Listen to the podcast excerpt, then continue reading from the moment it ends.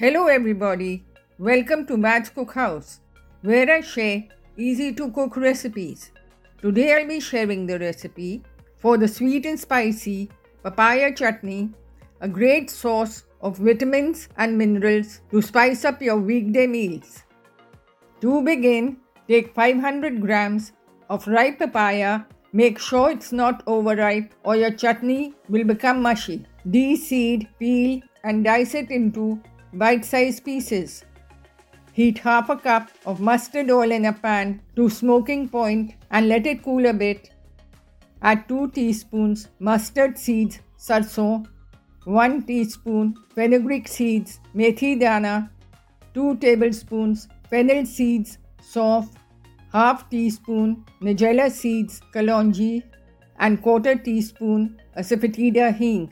Allow them to splutter Add in 2 medium onions, finely chopped, and 2 to 3 chopped green chilies.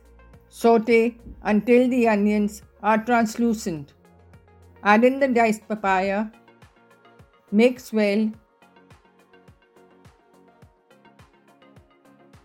Next, add in the dry masalas. 1 and a half teaspoons salt or to taste. 1 teaspoon black salt or kala namak 1 teaspoon black pepper powder, 2 teaspoons Kashmiri red chili powder, and 2 tablespoons cumin powder jeera. Saute.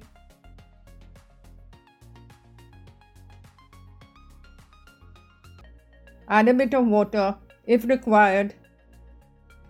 Cover with the lid and cook until the papayas soften a bit.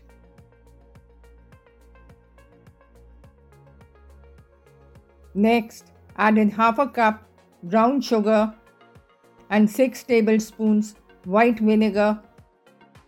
Cook until the sugar melts. The liquid dries up a bit and the oil starts appearing on the sides. Finish with a teaspoon of crushed green cardamoms and a teaspoon of garam masala powder Mix well. The sweet and spicy papaya chutney is ready to serve. Enjoy with puris or protas. For more such recipes, follow me at Matt's Cookhouse and be sure to like, share, and subscribe.